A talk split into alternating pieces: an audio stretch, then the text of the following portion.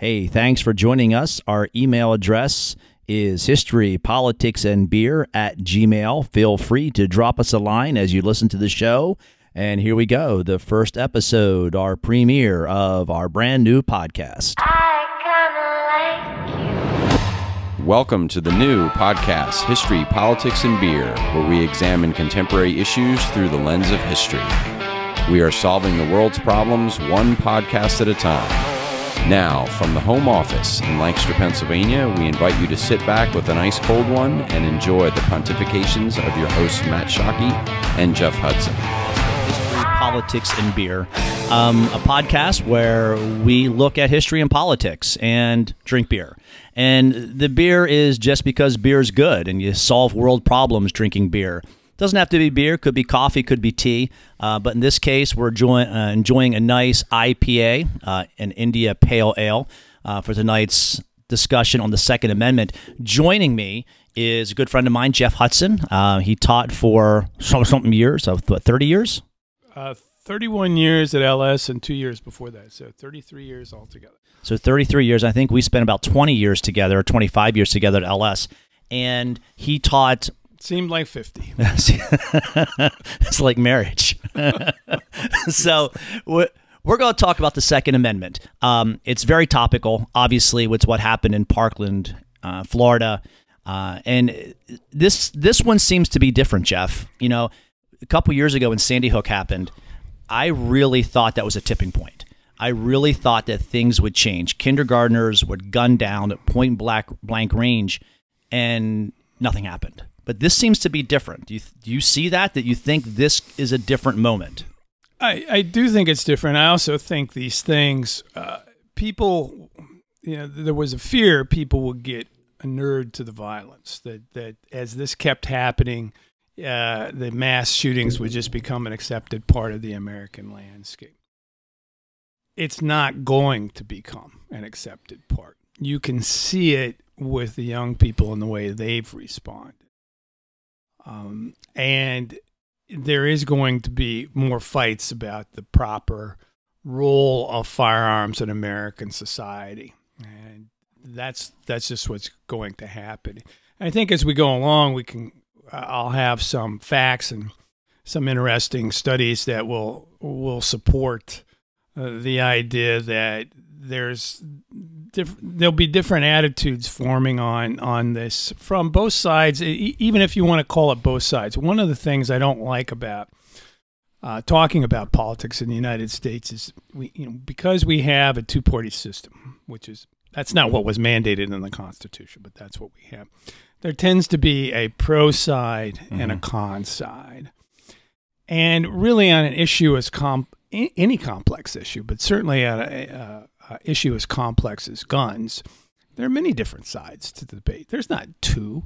There's not two different courses you can go down to.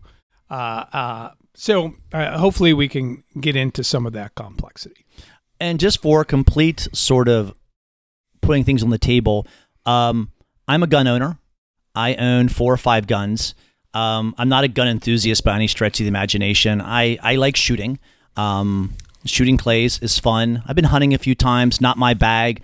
I'm not anti hunting by any stretch. My grandfather hunted, my dad hunted. I just don't like being out when it's cold.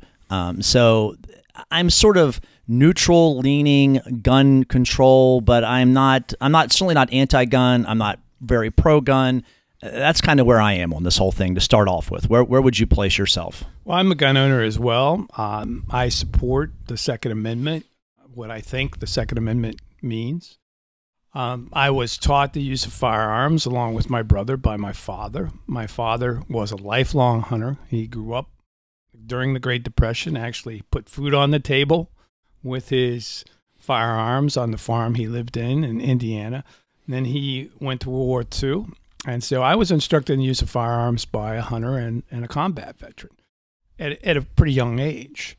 And my my feelings about those times are are my dad and I. My dad worked hard. I didn't spend a lot of time with him, so those times I spent out with him, uh, learning how to use firearms, I remember them fondly. So I would not call myself anti-gun by any stretch, but I was taught that firearms are a huge responsibility right from the time I was introduced to them.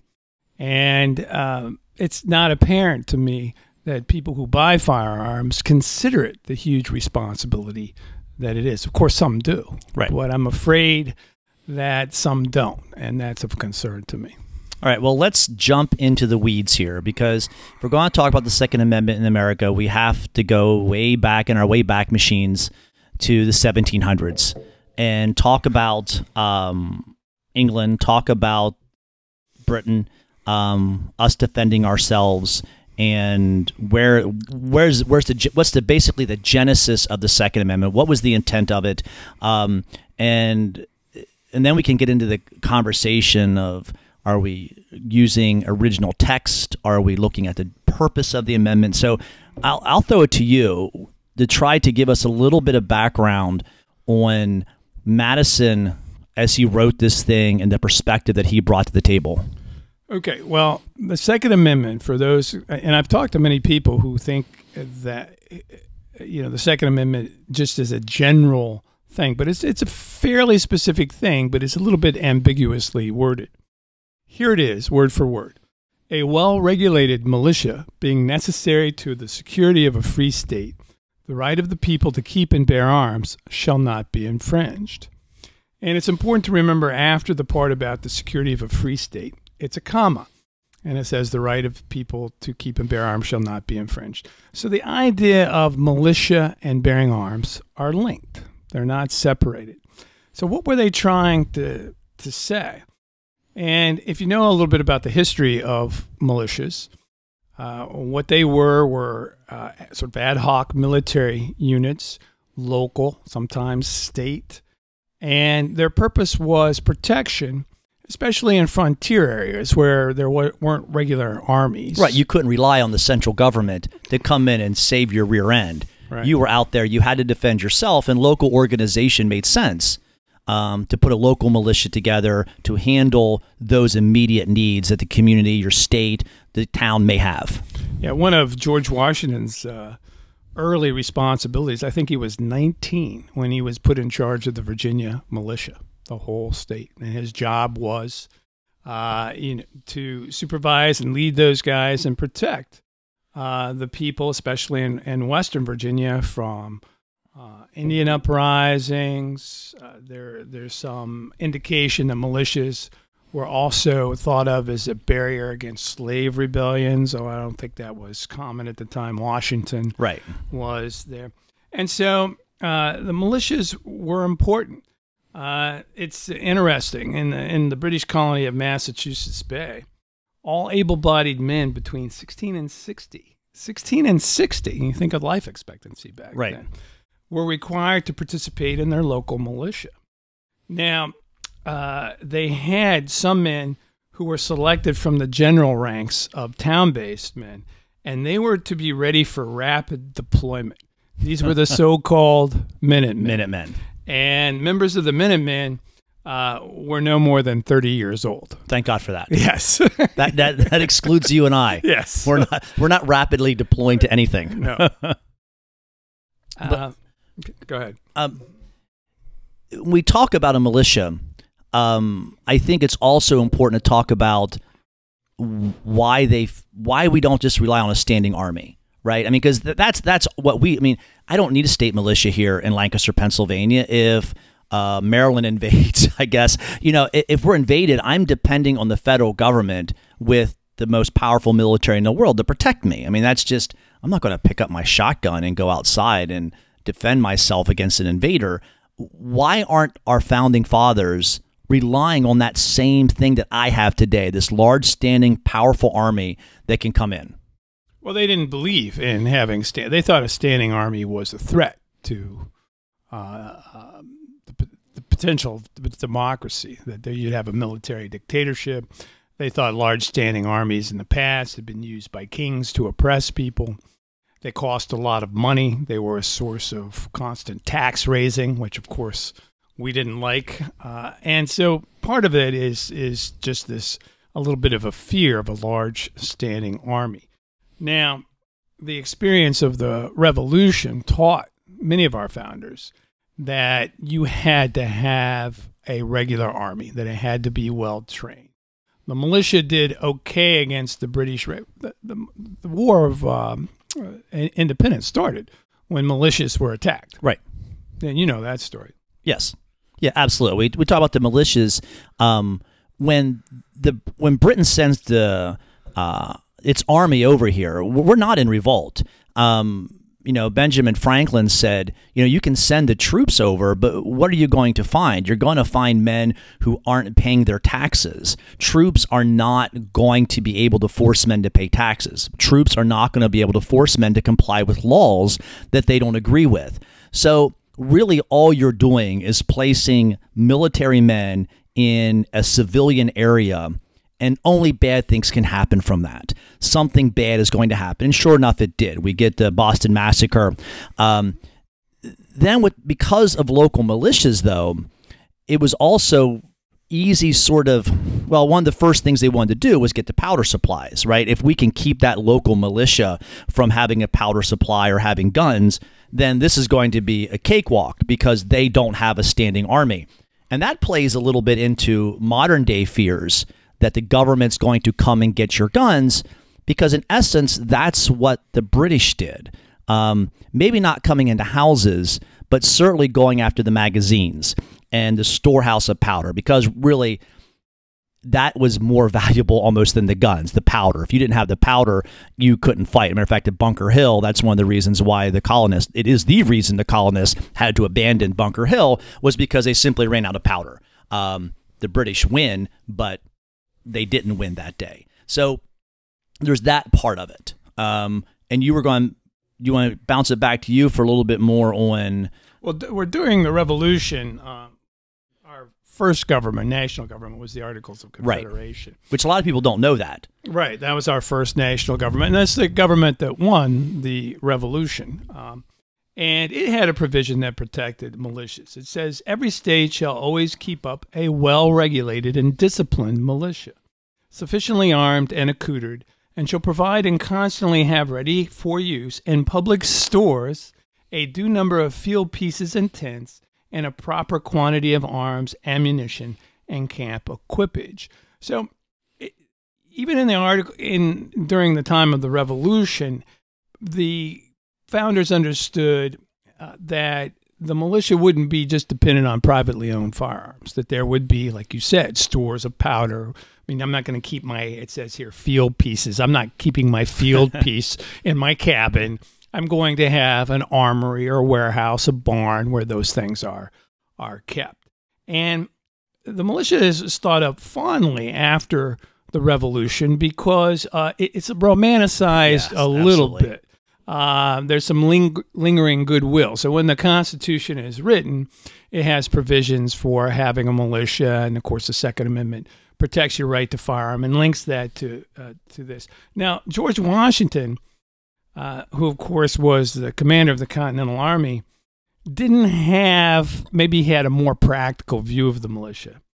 He wrote, To place any dependence on the militia is assuredly resting upon a broken staff. Men just dragged from the tender scenes of domestic life, unaccustomed to the din of arms, totally unacquainted with every kind of military skill, which being followed by a one of confidence in themselves, when opposed to troops regularly trained, disciplined, and appointed, superior knowledge and superior in arms, makes them timid and ready to fly from their own shadows. If I was called upon to declare upon oath whether the militia have been most serv- serviceable or hurtful upon the whole, I should subscribe to the latter.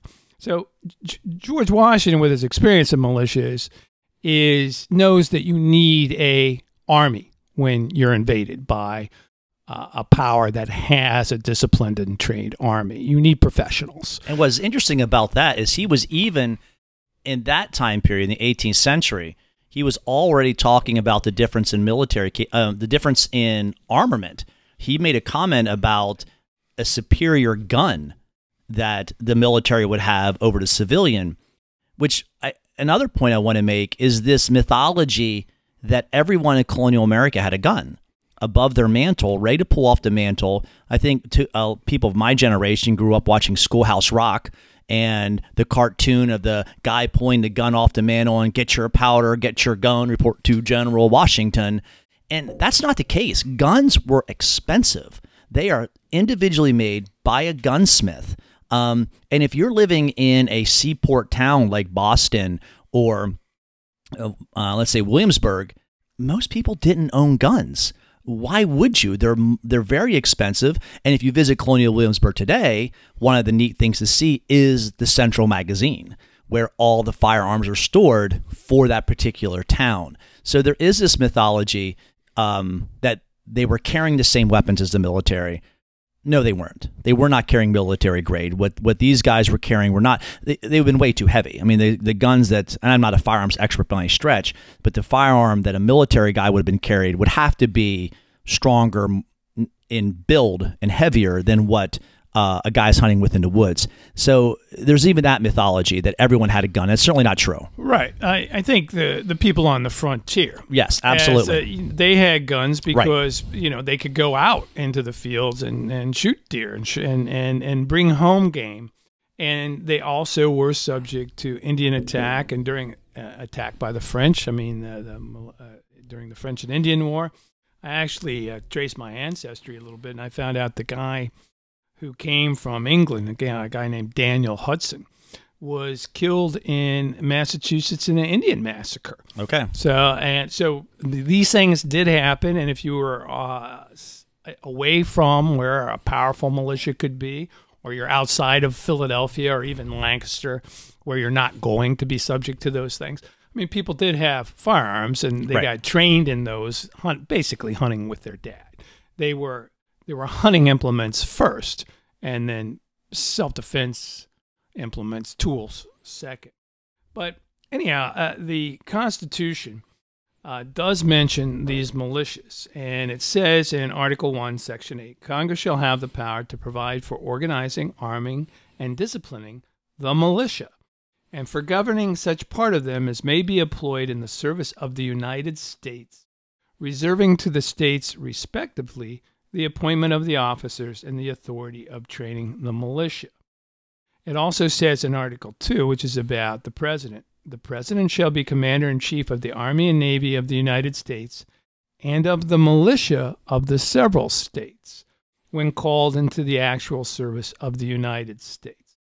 So, what you have there is something that eventually leads to what we call the National Guard. Right where you are a member of the state guard. The governor can call you out in times of emergency or riots, uh, serving somewhat uh, the the role of the militia in old days because the militia was called out to put down Shays' rebellion and, mm-hmm. and other things. So, and, and and also it makes the provision because we're moving from a state based government to one where the federal government will have more power that the president when we're in, in actual need of the state militias, he will be the commander in chief. In effect, it's what we call when the National Guard is nationalized.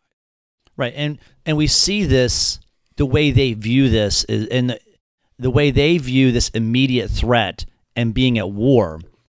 You, we see that in how they, we say we're going to declare war. It's Congress that's going to declare war. There's this moment where now we are on a war footing. Um, and in modern America, that's gone. We haven't declared war since World War II. Right. So this idea of being at war becomes a very fluid idea today. Um, back in that time, there was the militia for the immediate defense. And then for a prolonged engagement, the military could be used. We don't have that today. We don't have those demarcations of all of a sudden now we need our military. Okay, now we don't need our military. We are sort of in modern America this fluid use of our military all around the world all the time. It's we're always engaged in something at some point. Even now today is the war on terror, but even before that, our military was always engaged. So the the world has changed so much. I guess let me. I guess if I could sum all this up, and I'd, I'll sum this up with this question: If Madison were alive today, would he write the amendment the same way? Well, uh, yeah, and, and, the original amendment, uh, oddly, you know, I think oddly enough, contained a provision that allowed conscientious objectors not to serve, not to carry firearms, which is an interesting thing if you think about it uh, at at the time. But that was uh, taken out in in, in its final form. Oh, the, I didn't know that. I didn't know there was an original part that allowed. yes. Oh, Yeah, it said that people who had religious objections w- would not have to Oh, be I- forced to carry uh, a firearm. okay. But uh, so that was part of their rights. But when we turn, let's talk a little bit uh, uh, and give people a background on this general ratification debate Okay. and and between the Federalists and the Anti-Federalists, because I think that plays into the modern arguments over gun control as well. So you're the historian. Why don't you explain the Constitution ratification, what the Anti-Federalists objected to, and and how Okay. that was eventually resolved with the ratification? you have to really look at the Constitution as being passed in two different parts. We get the original part of the Constitution, the, the original articles, and that's sort of 1.0. And then in a compromise, we're going to get the Bill of Rights. Um, and And why why is the Bill of Rights so important to the Anti-Federalists? because it's individual rights. Um, this the the argument was is that if this is a government of the people, by the people, and for the people, who are you protecting yourself from? Yourself? If you don't like somebody, you vote them out. You don't need to guarantee rights. You don't need to all these guarantees because there's no authority to be protected from. You are that authority. And the argument against that was basically, what are you afraid of? You know, I I think Hancock said, What are you afraid of? Wasting too much paper? You know, why not have a Bill of Rights? What is there the danger? Now, Madison solves the, really what the danger would be. And the idea is that you could read those Bill of Rights as to exclude other rights that, you know, well, if it's not in this list, then you don't have it. And he solves that problem with the Ninth Amendment, saying that rights not listed, um, you still have. So it's not it's not it's not viewed to exclude rights. So you have the um, the Federalists and the Anti-Federalists. The Federalists um, are the ones in in Philadelphia primarily the ones debating this thing, the ones writing this thing. Hamilton uh, is probably the best example of the Federalists from the early time period. And they believe in a strong central government. Um, they believe that power has to rest in Washington, D.C., and that this is a top heavy system. Uh, the anti federalists are saying no, it doesn't. The power is going to rest in the states, and the states need to be the primary movers and shakers. And this is going to be probably in history one of the most intense debates uh, civilians are going to participate in the Federalists and the Anti Federalists. Do we want a strong central government? Do we want power in the states? And people take this seriously. Um, art, you're probably going to go into the Federalist Papers, um, but there is extensive debate. Uh, the Federalists are going to win the day. Um, they we are going to get a strong central government. Um, they had the money. They controlled the printing presses. They were there in the room in Philadelphia when they were writing the Constitution. They already had all of these arguments. The Anti Federalists, which got the name from the Federalists. You don't really want to be known as the anti anything. A little early branding there. So you brand them the Anti Federalists, and they're always backpedaling. Um, but the the genius of this whole thing, or the however you want to say it, is that both sides give us something special. The Federalists give us the Constitution, the Anti Federalists give us the Bill of Rights, and both of those things coming together give us our rights and the structure of our government. Well, and and that's where I think uh, one way that the idea of militia and firearms comes to be linked. Okay. In Federalist 46, Madison is trying to persuade the anti-federalists. Uh, of course, he wants them to vote for the Constitution. Right. That the standing army, which will now be paid for by and you'll be taxed for, which is part of the Constitution and part of what Washington and the framers knew was necessary from their experience fighting Britain. That standing army won't be able to oppress the states and force them uh, and enforce a tyranny over them. Uh, when he was writing it, he said that uh, the military could be kept under a maximum of 30,000 troops. And that uh, if you uh, had a militia, each state had a militia, you might have 500,000 people. So the militia could act as a bulwark against uh, tyranny. Of course, you know, it go, goes against a little bit the fact that the president can nationalize that he, Yes. under the Constitution. And also, uh, Madison wasn't a general. You know, Washington had already dealt with this, and he wouldn't have necessarily agreed that militias are going to defeat a standing army. That wasn't his experience in the Revolution. That's why he invited people to train the army, and he was a big advocate of having a professional army. But that's one of the reasons why militia and the ownership of firearms is linked in the original Constitution. And Washington uses the military early during the Whiskey Rebellion.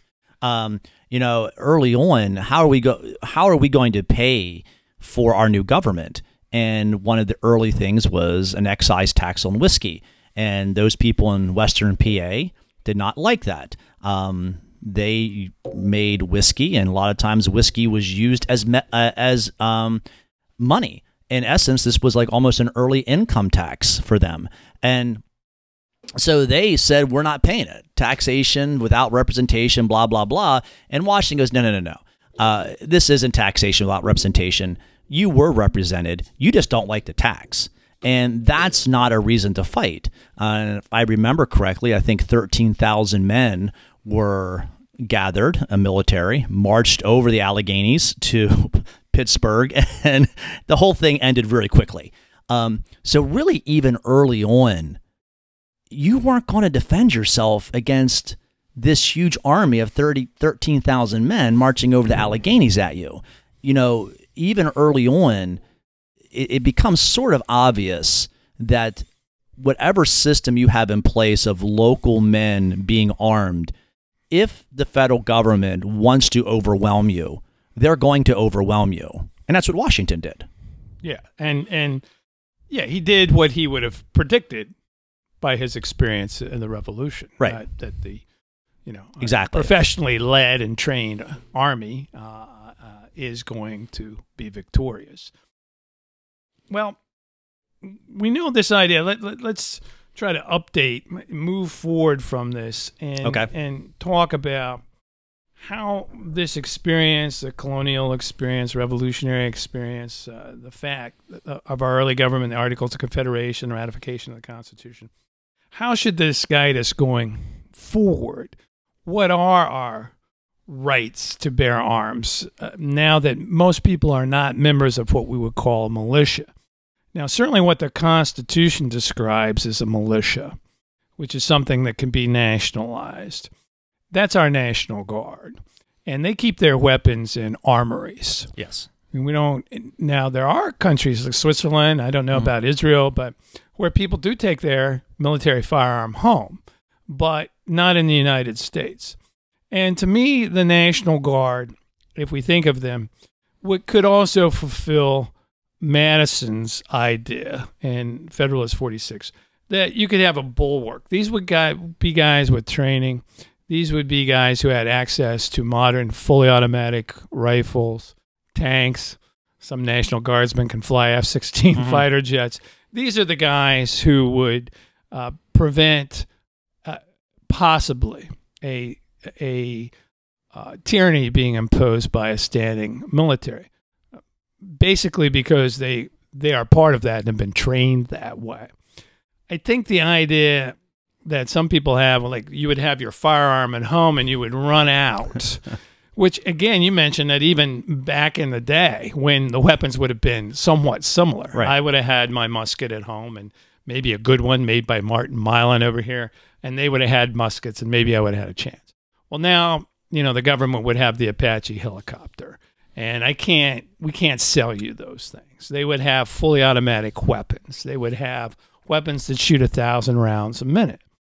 And the idea that an individual can have in their home something to fight these people is antiquated. And even as it, it was close to being antiquated 200 years ago, it's completely antiquated now. It is. I think as we move through history, I think it's important to note that the Second Amendment, for most of our history, is sort of a dead letter. It's ignored. Um, it is like the Third Amendment. Um, it's this is not Some people might not know what the Third Amendment. Third Amendment is about quartering soldiers. That you cannot you cannot be forced to quarter soldiers in your home. Um, I think it's the only amendment not to have any argument in front of the Supreme Court. I don't know if the Third Amendment has ever been used in any sort of argument in front of the Supreme Court. But up into the 60s, um, the Second Amendment was pretty much in second place to that. It was simply a dead letter because n- the NRA was hunting, fishing, trapping.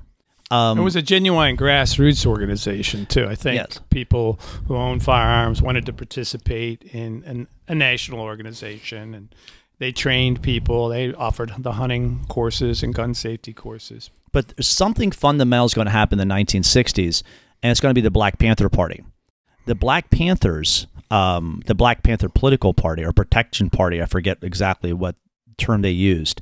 Um, one of their early early leaders was a second year law student, and they were concerned about police shootings. Uh, apparently, unarmed black men were getting shot, and they didn't like that. Um, and he read the Second Amendment to say, we can carry guns. We can be a militia. Um, and that's exactly what they did. They patrolled the streets with shotguns, um, staying 20 to 30 to 50 feet away from police officers, watching them do their job. Uh, matter of fact, I think the Black Panthers even went to the state capitol in California with weapons slung over their shoulders. Um, I think Ronald Reagan famously made a comment about there's no reason for any man to own such a gun yet carry one around, and that's a that's the time period he's referring to. That the Black Panther and it's sort of an interesting thing to think that the Black Panthers are really one of the first groups. Now, other people were arguing that you had the right to carry a gun as well, but the Black Panthers were the first ones really with the presence and to challenge the law and say, yes, we can do this. You need a license to conceal, but you can carry wide open, and they do it. Um, then the NRA takes a dramatic turn and they move away from this basically sportsmanship idea of weapons. Now, that's still alive with the NRA, absolutely, but they become much more focused on self defense and legal ownership of a person to defend yourself against this threat, whatever it be, whether it be the government uh, or someone who's Or the Black Panthers. or exactly or the Black Panthers. So i i we kind of fast forward ourselves almost to the 60s and 70s, almost like that. The only other time I can really think of militias, even really historically being important, is after John Brown, uh, the John Brown raid on Harper's Ferry.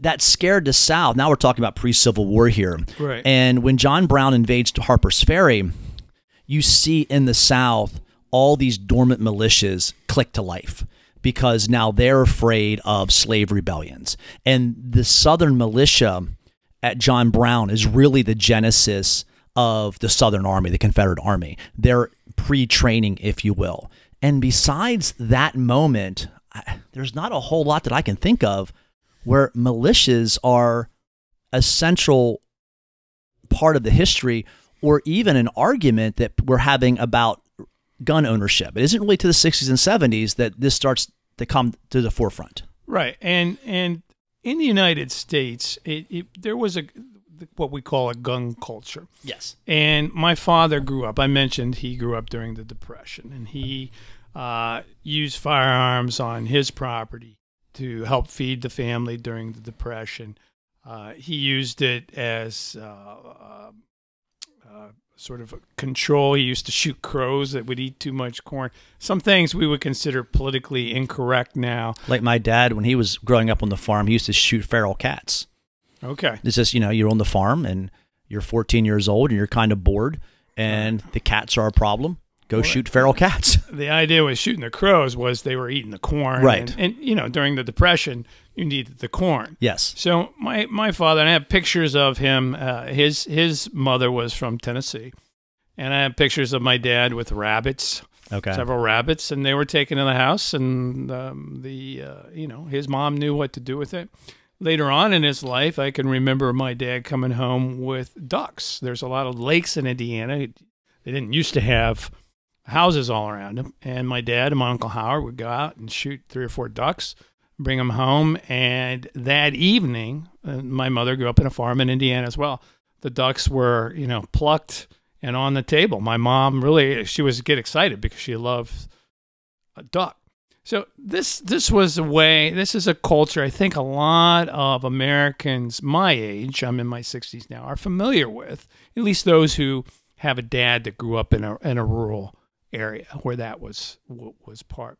And I think that was just the accepted part. And I don't think these firearms hardly ever became uh, instruments in crime. They just didn't. They were people grew up with these in their house and yes, they could still be a danger, but they were used as sporting tools at this point. They're, you're not on a frontier anymore, but you're going out and, and, and using these weapons. Now, that's also where the bulk of the sales of firearms were. Right. You know, uh, my uh, my dad had a, a hunting rifle he had his service firearm when he was in the service, which at that time was an automatic 45, I think. But then, you know, he had his hunting rifle. I don't think he bought a pistol. He had a, a couple of shotguns. He always told me that for household protection, a shotgun was by far the best thing because you're probably going to be nervous Right. when you're and you would you don't have to be particularly accurate. And he thought a pump shotgun was great because it, you the the intruder could hear the uh, the the shell go into the chamber when you racked it.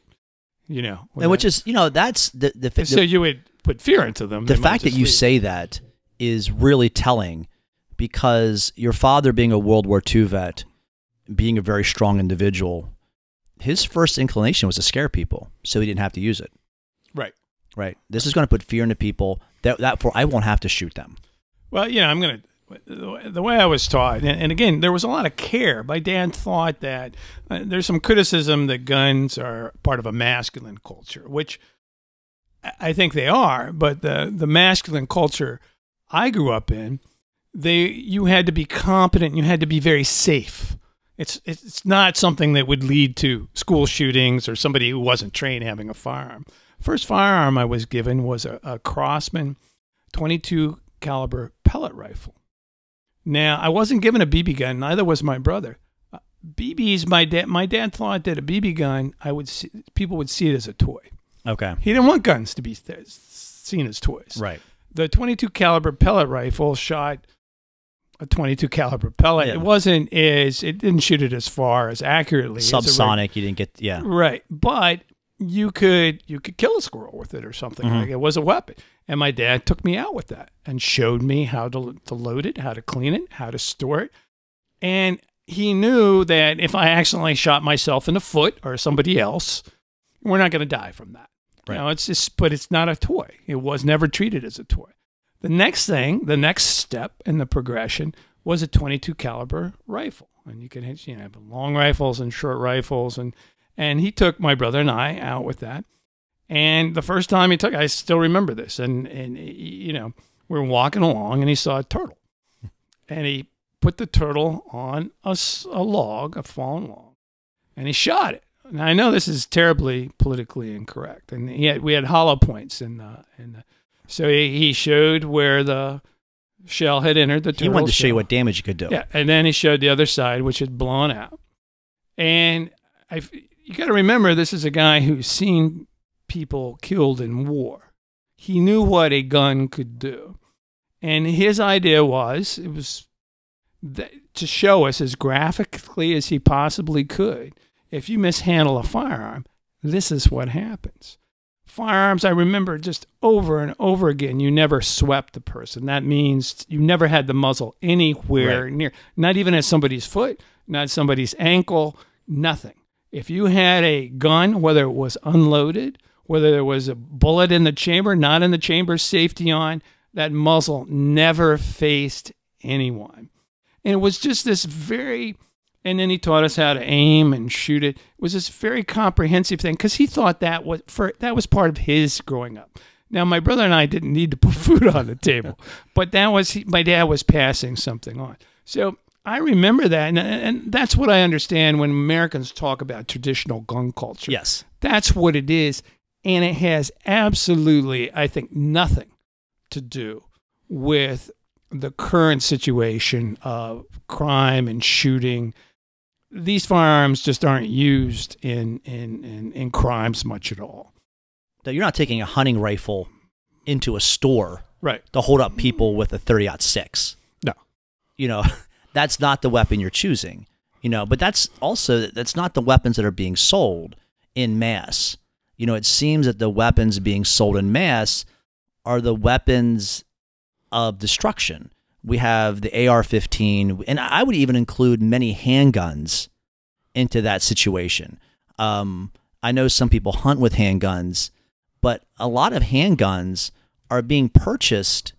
I don't think for sportsmanship reasons, and I, I think it's, it's I think you can have legitimate reasons to own a handgun. I'm not anti-handgun, but when I see the magnitude of the sales of handguns, Eh, when you're talking about the millions and millions of them, then th- then I start to become concerned. I mean, uh, are you do you have 10 guns strapped to you at one time? I mean, it, it, what is the reason for owning all these? I know the other side of that argument would say, whatever, I'm, I'm a law abiding citizen. I don't care what the reason. There's no reason for you to question me. As long as I don't use them illegally, I should be able to own a hundred firearms if I want to. But here's here's one interesting thing that's happened. I'm talking about the gun culture, and that gun culture that my father was a part of, and that I was a part of uh, to some extent, um, has gone away. In Pennsylvania in 1982, the number of deer licenses was that sold was about one million three hundred thousand. That 1972, That's in 1982. 1982. As late as, and by 2008, that had dropped about 300,000. That's significant. That's significant. And nationally, uh, license sales, uh, hunting license sales have gone down. 1982, you had almost 17 million hunting licenses sold all over. And by 2008, it's down to 15 million. You lost 2 million with increasing population. with increasing well, yes with, with increasing population and they actually the game commission uh, in pennsylvania was actually concerned about that. And in a survey of pennsylvania hunters in 2004 a third of the hunters cited personal health and age as the number one reason they did not plan to hunt in the future. So those are those are people my dad's age and maybe a little younger. And they're they're they're not hunting. And that culture the actual culture of being able to use a firearm to bring food into the home and possibly protect the home in case you needed it that's gone away it is. so what's happened to gun sales well that was the main source of gun sales most people my age if there was a firearm in the home it was used for hunting possibly recreation but more likely certainly in indiana northern Indiana, for hunting so, how do you replace that? How do the gun manufacturers replace the sales? Well, the biggest part of gun sales now are what they call the tactical side, which is the self defense weapons. And that's an interesting thing. And along with that, then you have to understand that the NRA, which certainly was a organization based, grassroots organization based on uh, hunters and other people who wanted to use firearms in a sporting manner. The money now comes uh, for the NRA from industry, from gun industry. And since 2005, the corporate allies and the gun industry have given the NRA over $20 million and maybe up to $52 million. Uh, they also made uh, $21 million which is about 10% of all their revenue from selling advertising to industry companies marketing products. So when you think of the NRA, I think it's important to think of it as yes, there's some very responsible gun owners that are uh, people of the old gun culture, but the NRA is representing gun manufacturers now. And the what a responsible gun owner wants and what a firearms manufacturer wants might be two different things. And to be a cynic, if you look, and this goes right along with what you're saying about hunting license. I was looking at some statistics today. I think in the early 70s, we peaked out about 50 nationally, about 50% of homes had guns. That has almost dropped in half. I think we're down to about 25% of homes. And if you're being a cynic and and going along with what you're saying about buying guns, and this is something to do with money as well, if you buy those guns, we have to have fear. There ha- you have to be afraid of something. There has to be a boogeyman that you need to protect yourself from.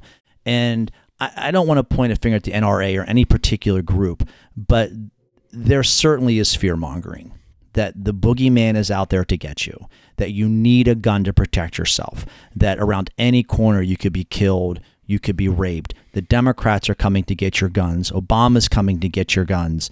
Uh, from my cold, dead fingers, uh, Charlton Heston said at the NRA convention. And there is this fear, irrational fear, that we're protecting ourselves from, I don't know, like that we live in Tombstone, that a gunfight's going to break. I, I've been alive 46 years, and honestly, I have never been in a situation where I said, I wish I could shoot a gun at somebody. And I never have been with anyone. I've never heard a story from somebody who's ever said, Boy, I wish I had a gun to shoot someone because they had to do it. Like, eh, that just doesn't, it's so rare, but the, we perpetuate that fear that everything's out to get you. Well, I think both sides do this. The people for gun control, more stringent gun control, and the people against it. Oh yeah, absolutely. The, the the, the fact is, violent crime has been going down significantly right.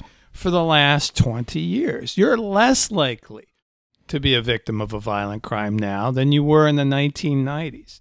I think if you talk to the average American, they're going to say, "Oh yeah, things keep getting worse." I don't. God knows, and it's because of the news media and of you know the 24-hour news cycle.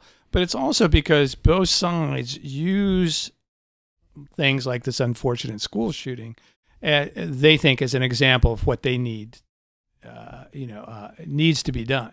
Either more stringent controls because things keep getting too too violent, right. and these guns are taking too many lives, or the other side goes, no, like Donald Trump, you know, we we we need armed teachers, we need more firearms because things are getting so violent.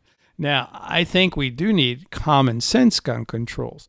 But I think the bottom line, you should always look at what is actually happening. Statistics are important. The fact is, violent crimes have gone down. They have continued to go on. Uh, and if you're a pro gun person, you're saying, look, violent crime has gone down as gun ownerships are going up. But they haven't. You just mentioned that homes, fewer homes have. Well, guns. fewer homes have them, but there are more guns out there. Right, but fewer homes right. have them in the hands so, of fewer people. Right. So I, I I don't think you could you could argue that. I think there's other reasons too. I mean, uh, but uh, for whatever reason, I think it's important to keep in mind and uh, that we actually have less. As you mentioned, you don't know of anybody who now I I have I, I actually know a person who did see a police officer shot. So that, but it was in the 1970s, the late 1970s. So uh, it still happens. There's still violence, and there's certainly there's these mass shootings are on the rise. So that's what I think we need to look at is if some of these other violent crimes are going down. Certainly, mass shootings are on the rise, and how do you deal with them with the mass shootings? Um, so, how do you deal with mass shootings? Well, I think that it, we're we're smart people, and when there's a problem, um, you study it. That's what you do. You study the problem. And when cars were killing people, and they still do, um, but we have so many more cars on the road today, and traffic deaths are way down. We studied cars. How do we make cars safer? We want cars, so how do we do it? So we we put we set we set money aside and we research it. And this is where I, I can remember when cars didn't have seatbelts, right? And then they were required to have seatbelts, and then there was a big argument uh, over airbags, Right. And then they were required to have airbags because they were proven to help save people's lives. And as we see cars become safer and safer and safer, and what happened with guns is the exact opposite. in the 90s when the Centers for Disease Control um, and Prevention decided that they were finally going to start researching this thing. Um, tens of thousands of people are dying. Um, it, they spent, I think, $2.6 million that year to research guns. And what happened is the gun lobby chimed in with the Republican Party and threatened to cut the budget of the CDC. Originally, they were going to cut the budget of the CDC $40 million. That was um, their whole budget for just, I, I, have the language written down here. Um, and I'm going to miss it here. Oh, injury control was called. So they had a $40 million budget just for injury control. They were going to cut the whole $40 million budget. They didn't. They compromised that okay, CDC, we're only going to cut your budget 2.6 million, the money you spent on gun control. Then in 1996, we get language that basically says um, gun research one to strip. Okay, blah blah blah. I think I had this written down. Um, no, none of the funds made available for injury prevention and control may be used. And this was the language may be used to advocate or promote gun control. And what that did effectively is shut down research at the federal level, but it had a cascading effect that if you are Duke University, if you're Maryland University, and you're pretending and you're depending on federal dollars to keep your research facilities open, the hell you're not going to research guns. I mean, right. you could lose your research dollars on that. So to give you an idea what a stinging effect this had, and this was I, I watched a, a podcast today or listened to a podcast, and between 1973 and 2012, okay, the, the National Institute of Health has done 89 studies on rabies. Do you want to guess how many Americans were killed between 1973 and 2012 in rabies? I'll go 95. You are high. It's 63. Okay. So 89 studies in that same time period, the National Institute of Health for guns, which has killed 4 million people compared to 63, they have done 3 studies on gun violence. So we sit here now to to come up with a solution and we have no idea what the solution is. Well, the solutions tend to be ideological right. because we've denied ourselves exactly. facts. Uh, and, and, that goes back to what I was saying about violence too. We we think I think most people on both sides of this debate think that violence is increasing when it is violent crime is not increasing, and it is important to have facts because those should be what are determining our our course of action. And here's an example of of one of the things that I hear that's very ideological. I'm sure you've seen it too. When there's a mass shooting like this, there's inevitably somebody that chimes in and goes, well, and, and, and people say, well, this doesn't happen in other countries. And it doesn't happen in other developed countries. There are shooting, there's, there's countries that have more gun violence than ours. I think El Salvador is mu- yes. much worse than ours. But there's no country with our stage of economic and governmental development that has anything. You have close. to look apples to apples on something like yeah, this. and and uh, but what what you'll hear is well, you know, in England uh, they stab people. I've I've read about stabbings or hammers kill yes. people. Are we going to outlaw hammers? I think I just saw a uh, a um, congressman that was was interviewed for the Gettysburgian that I think was posted on my Facebook, and he said, "Well, yeah, things happen with the AR-15, but what about cars?" As if an AR-15 and a car were somehow equivalent. You have these crazy equivalencies, right? And I just uh, so I, I, I looked up. I wondered, you know, like obviously you have a firearm because it's lethal. That that's why you want it for self protection. Uh, you know, you probably if if not, why are if you think knives are just as lethal, why would you go out and spend a lot of money on a gun? Think what our military could save. Yeah, you could arm the guys with swords and and hammers. and hammers. so I, I, wondered about this. Go to but, Lowe's. But I looked up, and I, I, mentioned I'm from Indiana, and I, I, looked up there was a woman accused of beating her male companion to death with a bowling ball not too long ago.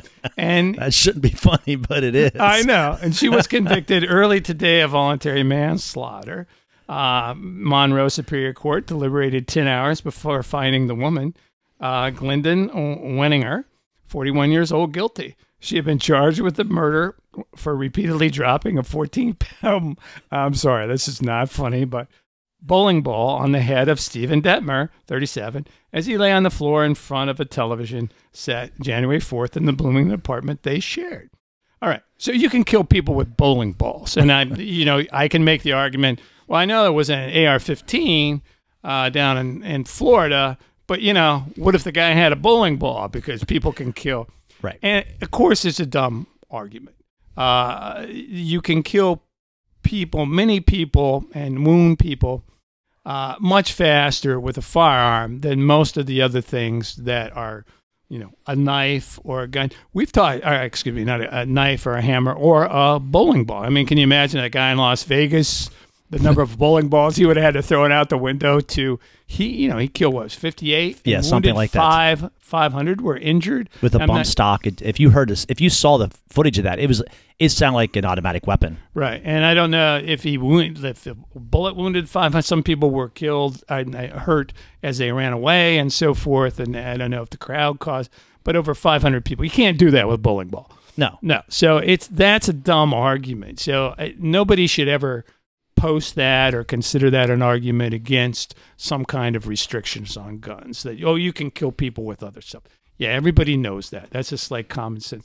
But the reason our soldiers carry firearms into battle is because they're lethal. They don't carry the bowling ball, you know. And bowling, you would get tired of carrying the bowling ball. It's heavy, and it, I'm I'm sure it's range restricted as well. So uh, that's a dumb argument, uh, and that's that's one I I hear. And let's get out of that way. That out of the way is that's just a really really. But let me throw another argument at you that that I often see on social media, um, and that is we don't have a gun problem.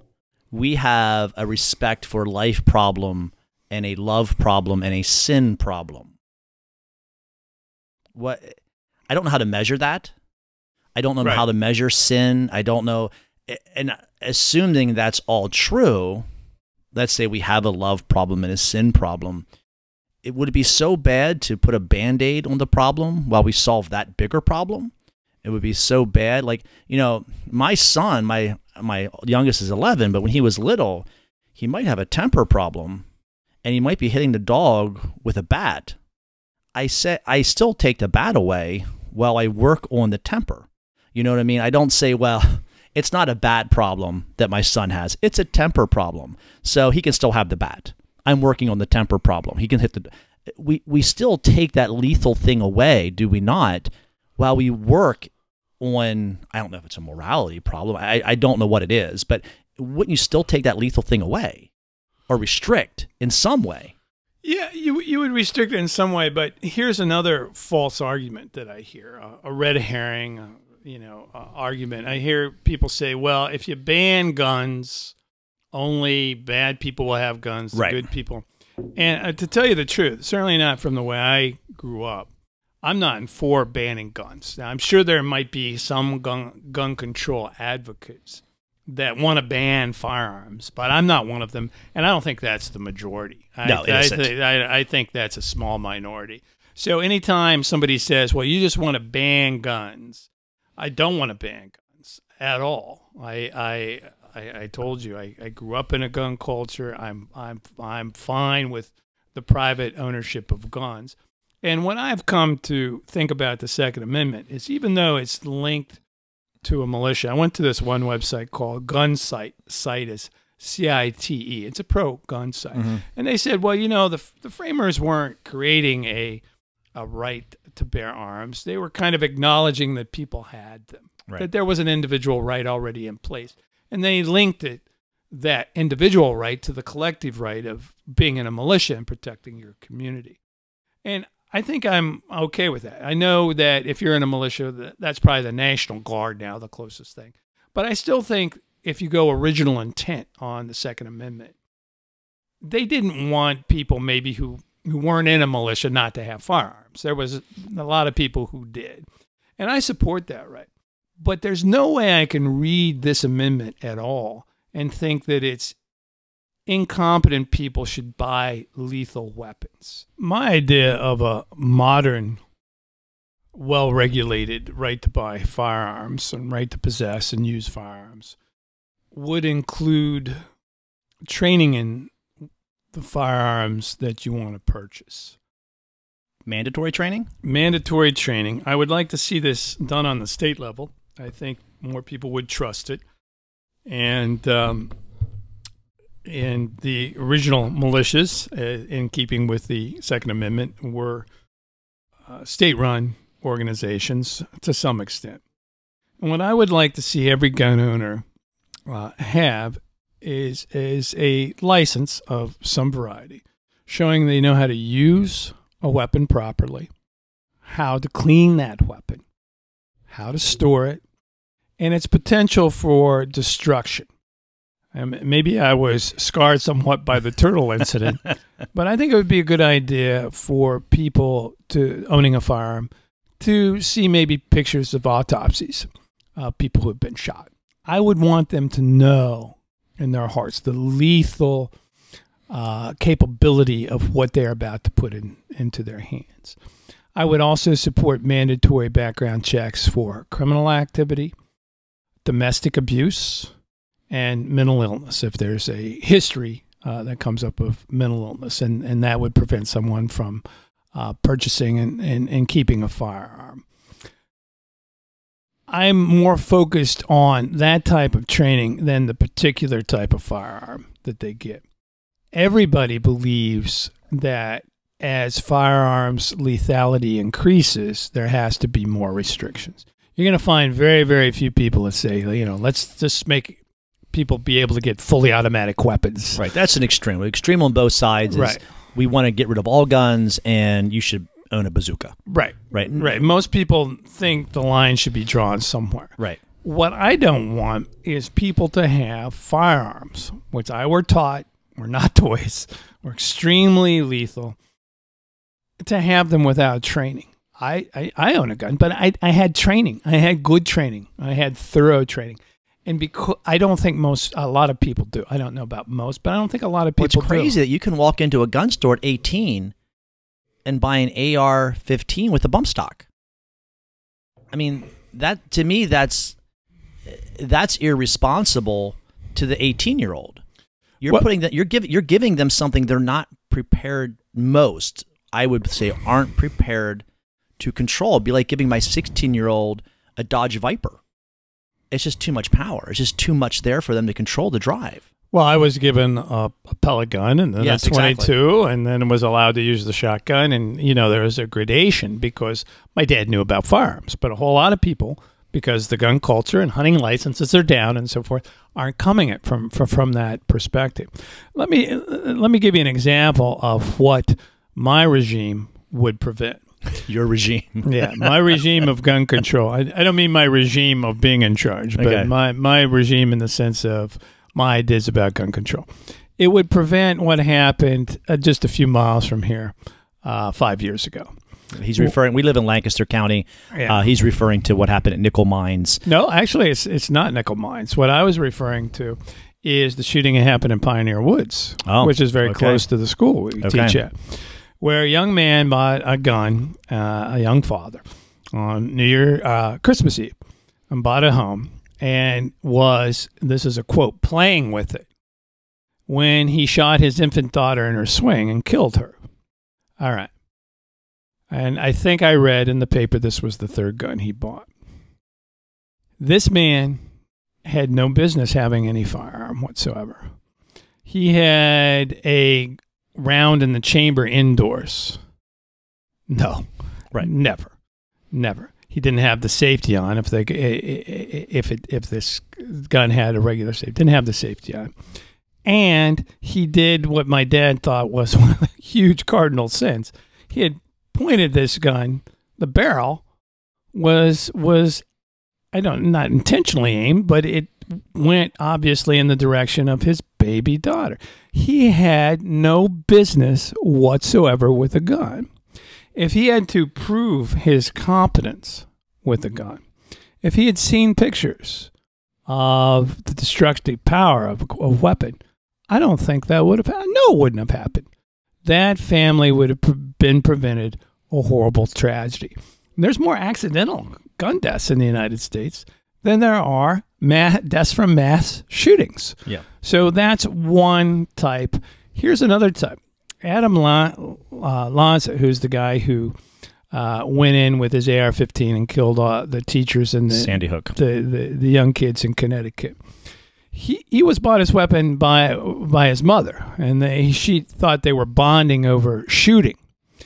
If her and Adam had to go through a course, and there was an instructor there, and they had to prove their competence stuff. Well, if you ever seen a picture of Adam uh, Lanza, so somebody might have red flagged him. You know, he did have a history of of misbehavior in that school. That's why he went back to that school. Right. Uh, maybe the mother would know, uh, have been informed that this is not the thing to do with your son when, when she had an idea of the destructive capability of that weapon and Right. what might happen. So I think that shooting might have prevented by what I'm talking about. Will it prevent every shooting? I don't know. And you mentioned nickel mines. We did have a mass school shooting. We had 11 Amish kids that were shot, five of them who died. But that was by an older person. And I don't believe they had a criminal record or any obvious history of, of mental illness. So I don't know if what I'm talking about would prevent that. You can't prevent every. No. You can't and that's the other false thing that people keep saying. Well, you know, this could happen and that could happen. There there have been laws against murder and rape and stealing uh, since time immemorial. Has it ever stopped murder, rape, and stealing? No. What you want to do is improve Right. you want to reduce the number of mass shootings. Do I think if you had a uh, fairly strict uh, licensing procedure, yes, I absolutely think that would cut down on some mass shootings and accidental firearm. Well, the evidence would suggest you're absolutely right. When you look at um, hunting accidents uh, in the state of Pennsylvania, you will notice a sharp decrease after hunter safety courses were put into place. Is that right? Yes. Uh, even though the number of hunters afterwards, w- th- it was still climbing at that point, but you still had more hunters in the woods and le- a decline in. Uh, and if you ever taken a hunter safety course, they're insanely easy. Um, but it's basic stuff that people don't know, things you don't do. And I I really like you said what you what you said about seeing the impact of it. I hear a lot about violent video games, and I am not a believer that violent video games make people violent. If that were the case, I believe you would see South Korea and Japan be extremely violent places, and they aren't. Um, other countries that play these games, but I think what these games have an impact is what you're talking about. It turns the gun into a toy. It, it you don't really understand the destructive power. I'm thinking of an interview I saw with uh, a Sandy Hook, the teacher who one of the teachers that died. Her sister was being interviewed, and she made that comment. She goes, "If you would have saw the holes in my sister's clothing, you'd understand the the power of this gun." She goes, "The holes were the size of baseballs. You know, this is." This is this is not a pellet gun, you know, and you're absolutely right. The destructive power of something, you lose that in media. You lose and I think that's part of it. I don't think it makes us violent, but I think it makes us not appreciate the destructive power you're holding in your hand. Yeah, I, I did too. It's uh, because you've you've seen you know you shoot somebody in a video game. There's no lasting effect. It can kind of desensitize you. This goes back to my dad shooting the turtle. You Right. know? So- Shooting the turtle. you know, which he'll probably forever live in infamy because of that. But you know what? Uh, my brother and I never pointed a gun at anybody after that because we knew what it wh- what it could do. Um, and and I think my idea has the advantage of being a very very conservative one. Yes, there's we're, no not, we're not taking your guns. well, yeah, and there's no rights without responsibility. That's usually a conservative argument. Right. You you need to grow up and be put on your big boy pants or big girl pants when when you become a, a an adult. You need to take responsibility, and I can just you know wish my dad was here. I'd love to talk, but the idea that someone could have a firearm like an AR-15 with that kind of destructive power and not be thoroughly trained would be totally anathema. He would think that was ridiculous. Uh, and you know he's he was a major in the paratroopers. He's not a touchy feely guy, but he would think that's ridiculous. That that, and I think it's ridiculous, and most Americans should find it uh, ridiculous. Here's another thing. I would say, you know, you're a social studies teacher. I was a social studies teacher, but one of the principles that we are taught when we interpret the rights of people, which we certainly believe in rights, is your rights end if they start to interfere with the rights of another person. Right. One of the most famous formulations about that is freedom of speech. And the idea that you can't, uh, was it Oliver Wendell Holmes, I think, you can't yell fire in a crowded theater. Freedom of speech doesn't include that. Well, why doesn't it include that? Because that endangers people. You now you can't do that. I mean, physically you can do that, but you don't have the right we're way, way past the point with firearms that they are infringing on the rights of other people. In Aurora, in Columbine, you know, it goes on Pulse and on. nightclub. Yeah, it, it goes on and on in Las Vegas. These, the right to carry, any right has limitations. The founders never thought any of these rights were unlimited. And I get the idea from certain members of the NRA. They think, well, my right to carry a firearm is unlimited. Of course it's not. Of course it's not. Your right to do anything is not. I, you have the right to religious freedom. That doesn't mean you can sacrifice a child in the full moon because your religion requires that, because your rights end where other people's rights begin. Right. And we're way past the point that these firearms, there needs to be more regulation. Now, I'm in the favor of competence proving competence and having background checks. I'm more so than I am limiting the particular weapon. But other people may have a different opinion about that. Right. I mean, I think that brings us back to the beginning here and to try to wrap this up. And that is where do we go from here? Um, and is Parkland, is the Florida incident a turning point in this, um, in the Second Amendment? I think that you have to deal with what's in front of you and to look at the history of the Second Amendment. And I know we didn't have we wanted to get in some more stuff. We wanted to talk about some some, some Supreme Court cases. I know that um, that kind of got pushed out of the wayside. Uh, and this is an individual right versus a group right. Um, but in the end, I think um, we have to deal with what's in front of us in the moment. And I, I, go back to that question I asked you in the beginning: Is this a turning point for us? And I'm going to kind of end it with this to hear what your opinion is on this um, and ask you to predict the future here. Like I said in the beginning, I thought Sandy Hook was a turning point. I really did. I sat there. I'm like, my God, they killed. He killed kindergartners at point blank range. Something's going to give, and it didn't. But this seems different to me. These kids are pissed, you know, and this is the ne- and they're voting in two years. Some of them maybe even this year because they're in high school, and this seems to be a political movement that is beginning. Is this change? Well, what I would tell gun owners uh, is that there's going to be some more restrictions on, on the carry of firearms.